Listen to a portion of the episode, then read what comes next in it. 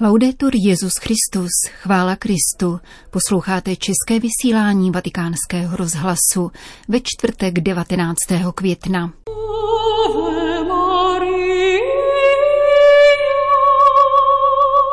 Válka je pro lidstvo vždy porážkou, řekl papež novým velvyslancům akreditovaným u svatého stolce. V boji proti obchodu s lidmi podporujte odpovědné využívání technologií a sociálních sítí, vyzval svatý otec skupinu svaté Marty, která se zabývá bojem proti moderním formám otroctví. A na závěr vás seznámíme s novými patrony příštích světových dnů mládeže. Z římského studia přejeme nerušený poslech. Zprávy vatikánského rozhlasu. Papež František při dnešní audienci přivítal nové mimořádné velvyslance u svatého stolce. Audience se účastnili diplomaté Pakistánu, Spojených arabských emirátů, Burundi a Kataru. Po úvodních pozdravech papež připomněl, že při setkání s novými velvyslanci, které proběhlo v lednu, se zdálo, že světu nastávají klidnější časy, poté, co se musel vyrovnat s pandemí.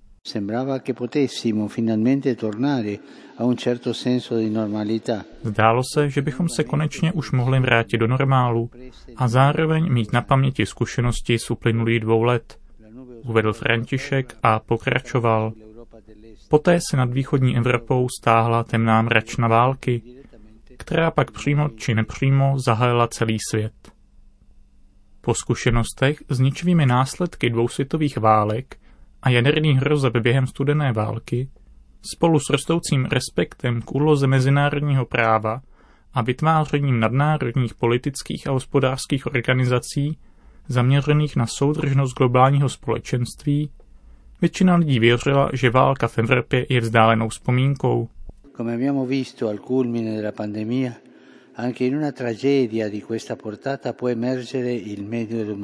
Jak jsme však viděli na vrcholu pandemie, i při tragédii takového rozsahu se může objevit to nejlepší z lidstva. Moderní formy komunikace snad více než kdy jindy otřásejí naším svědomím, protože nám v reálném čase předkládají silné a někdy až různé obrazy utrpení a smrti. Stejné obrazy také vzbudily pocit solidarity a bratrství, což vedlo mnoho zemí i jednotlivců k poskytnutí humanitární pomoci. Mám na mysli zejména ty země, které přijímají uprchlíky před konfliktem bez ohledu na náklady. Viděli jsme, jak celé rodiny otevírají své domovy dalším členům rodiny, přátelům a dokonce i cizím lidem. Zároveň nesmíme zapomínat, že ve světě probíhá mnoho dalších konfliktů, kterým se věnuje jen malá nebo žádná pozornost, zejména ze strany médií. Jsme jedna lidská rodina a míra rozhořčení, humanitární podpora a pocit bratrství s trpícími by neměly být založeny na zeměpisné poloze nebo vlastních zájmech. Neboť jestliže je každá lidská bytost mým bratrem nebo sestrou, a jestliže svět skutečně patří všem, pak jen málo záleží na tom, zda se někdo narodil zde, nebo zda žije mimo hranice své země. To se týká nejen válek a násilných konfliktů, ale také dalších nespravedlností, které postihují lidskou rodinu. Změny klimatu, chudoby, hladu, nedostatku čisté vody, přístupu k důstojné práci a odpovídajícímu vzdělání abychom jmenovali alespoň některé z nich. František zdůraznil, že svatý stolec neustává ve snaze o mírové řešení konfliktů a zmírnění následků sociálních problémů. To proto pokračoval svatý otec, že problémy, které se dotýkají celé lidské rodiny, vyžadují jednotnou reakci mezinárodního společenství. V němž každý člen hraje svou roli.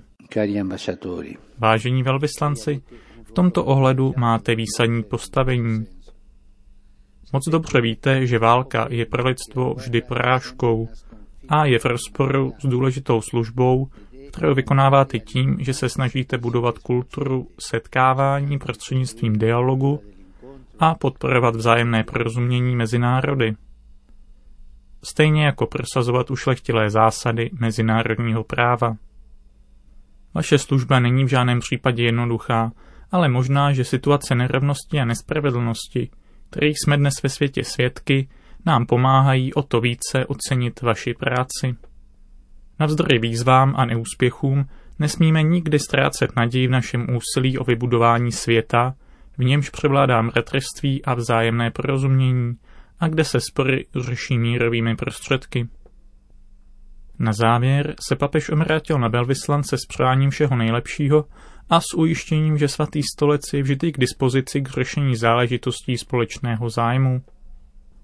Následně papež popřál všem diplomatům i jejich rodinám a spolupracovníkům, aby jim Bůh dal dary moudrosti a míru.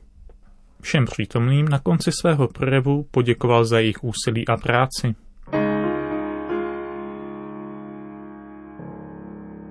Portugalsko. Lisabon bude v létě příštího roku hostit 38. světové dny mládeže, tedy setkání mladých lidí z celého světa se svatým otcem. Pořadatelé svěřují přípravu této události již od nynějška svatým patronům, s jejichž jmény organizační výbor seznámil ve středu večer. Jedná se o třináct mužů a žen, kteří dokázali, že život s Kristem naplňuje mladého člověka každé doby, prohlásil lisabonský patriarcha kardinál Clemente. Světové dny mládeže v Lisabonu se budou konat od 1. do 6. srpna příštího roku, ačkoliv původně se měly uskutečnit v tomto roce. Byly ovšem odloženy kvůli pandemickým restrikcím. Již před týdnem substitut státního sekretariátu svatého stolce arcibiskup Edgar Peña Parra v portugalském hlavním městě slavnostně otevřel nové řídící středisko mládežnického setkání. Tyto nové prostory původně sloužily vojenským účelům a jejich transformace si vyžádala nejenom moudrost a schopnost, ale též ducha vzájemné pomoci, poctivé spolupráce, síly a obětavosti, podotkl monsignor Peña Parra. Tentýž postoj by si měli uchovat organizátoři světových dní. Opravdovou moudrost pocházející od Boha, aby mohli vše realisticky a účinně naplánovat. Ducha vzájemné pomoci, neboť nikdo není schopen sám zorganizovat tak složitou akci, ale též čestnou spolupráci, která si musí zrodit z bratrského společenství, jimž se má sytit jakákoliv křesťanská činnost. Především se však žádá síla a obětavý duch, aby organizátoři neklesali na mysli, když se střetnou s obtížemi, nýbrž pojímali je se smyslem pro nadpřirozeno a radostí, uzavřel substitut státního sekretariátu. 18.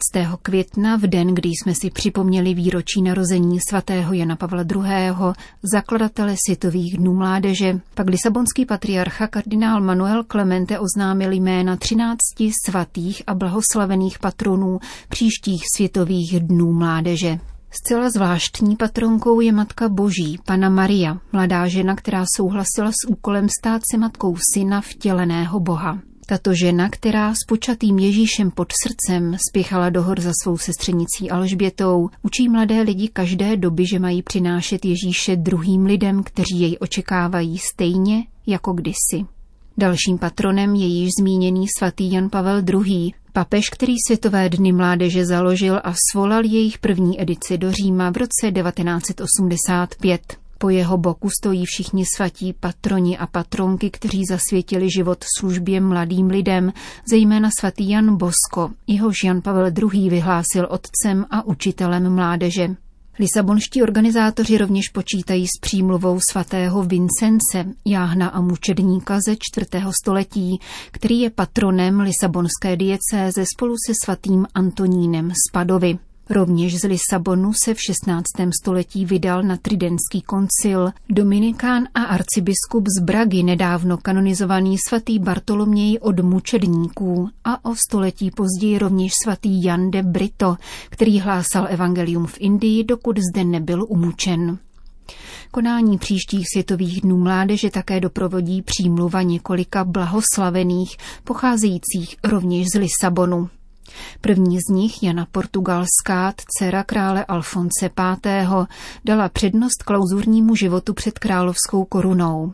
Zemřela roku 1490 v dominikánském klášteře. Bývá nazývána svatou princeznou Janou a vede nás k radikálním volbám. Roku 1570 byl u břehů Kanárských ostrovů umučen mladý jezuita Jan Fernandez, který cestoval na misie do Brazílie. Byl jedním ze 40 mučedníků té doby, které vedl blahoslavený Ignác de Azevedo a kteří chtěli dostat misionářskému povolání, k němuž jistě později přispěli z nebe. Mnohem později se Maria Klára od Ježíše, mladá šlechtična pocházející z okolí portugalského hlavního města, stala matkou zapomenutých. Za tímto účelem založila řeholní kongregaci františkánské inspirace a až do své smrti na sklonku 19. století zápolila se všemi překážkami, přičemž opakovala své životní heslo, kež se koná dobro, kde jeho třeba. A konečně poslední čtyři patroni Světových dní mládeže nás více přibližují k současnosti. Blahoslavený Pier Giorgio Frassati stělesňuje dynamismus, radost a milosrdnou lásku, jak ve svém oblíbeném horolezectví, tak ve službě chudým lidem, až do předčasné smrti v Turíně roku 1925. Blahoslavený Marcel Callo, katolický aktivista a scout, zemřel v koncentračním táboře Mauthausen, poté, co i tam za náročných podmínek neustával v apoštolátu. A blahoslavení Chiara Luce Badano spolu s Karlem Akutisem se dokázali vyrovnat s terminálním onemocněním, prožívali své utrpení spolu s ukřižovaným Kristem a vydali zářivé svědectví víry před svými současníky. Mezi mnoha audiencemi, které papež František v tento ročný den ve Vatikánu absolvoval, byla i ta dopolední s účastníky Mezinárodní konference skupiny Santa Marta, která združuje vedoucí představitele různých vládních, občanských a náboženských organizací, aby si sdíleli dovednosti, zkušenosti a osvědčené postupy s cílem předcházet obchodování s lidmi a moderním formám otroctví a bojovat proti nim. Ve svém projevu k ním papež zopakoval, že je třeba i nadále pomáhat obětem tohoto jevu v procesu uzdravování a obnovy sebeúcty. Papež označil za zločinné aktivity ty, které fungují ve složitém mechanismu obchodování s lidmi ve světě. Jev, který považuje za skutečnou metlu a které porušují důstojnost a práva mužů, žen a dětí, s trvalými dopady na jednotlivé oběti i na společnost obecně. Těm, kteří se je snaží vymítit, patří jeho dík. František připomenul zejména to, že skupina Santa Marta se v letech od svého založení věnovala podpoře stále lepšího porozumění rozsahu a povaze obchodování s lidmi a posilování spolupráce na mezinárodní, národní a místní úrovni s cílem najít účinné způsoby boje proti němu. Doufá, že se obětem dostane potřebné péče, a to jak fyzické, tak duchovní. Moderní formy otroctví se bohužel stále šíří, pokračoval papež, a to i v nejrozvinutějších oblastech světa. Doufám, že boj proti obchodování s lidmi bude také více zohledňovat řadu širších skutečností, jako je odpovědné využívání technologií a sociálních médií a potřeba obnovené etické vize politického, hospodářského a společenského života která se nebude zaměřovat na zisk, ale na lidi. Je nezbytně nutné, zdůrazňuje papež, podporovat, doprovázet a znovu integrovat oběti obchodování s lidmi do našich společenství a pomáhat jim v procesu uzdravování a obnovy jejich sebeúcty. Nezastírá, že jde o opravdu těžký úkol a proto ujišťuje, že je třeba vytrvat v prosazování Bohem dané důstojnosti každého člověka a v obraně základních lidských práv. Dodává také, že oběti obchodování s lidmi jsou příliš často zapomínány a nemají žádný hlas. Církev je vždy vděčná za každý projev bratrské lásky a péče o všechny zotročené a vykořišťované, protože tak se zviditelňuje boží milosrdenství a posiluje a obnovuje se struktura společnosti. Ještě jednou vám děkuji za vaši obětavost a spolupráci v této důležité oblasti. Zakončil svatý otec svou řeč. Končíme české vysílání vatikánského rozhlasu. Chvála Kristu. Laudetur Jezus Christus.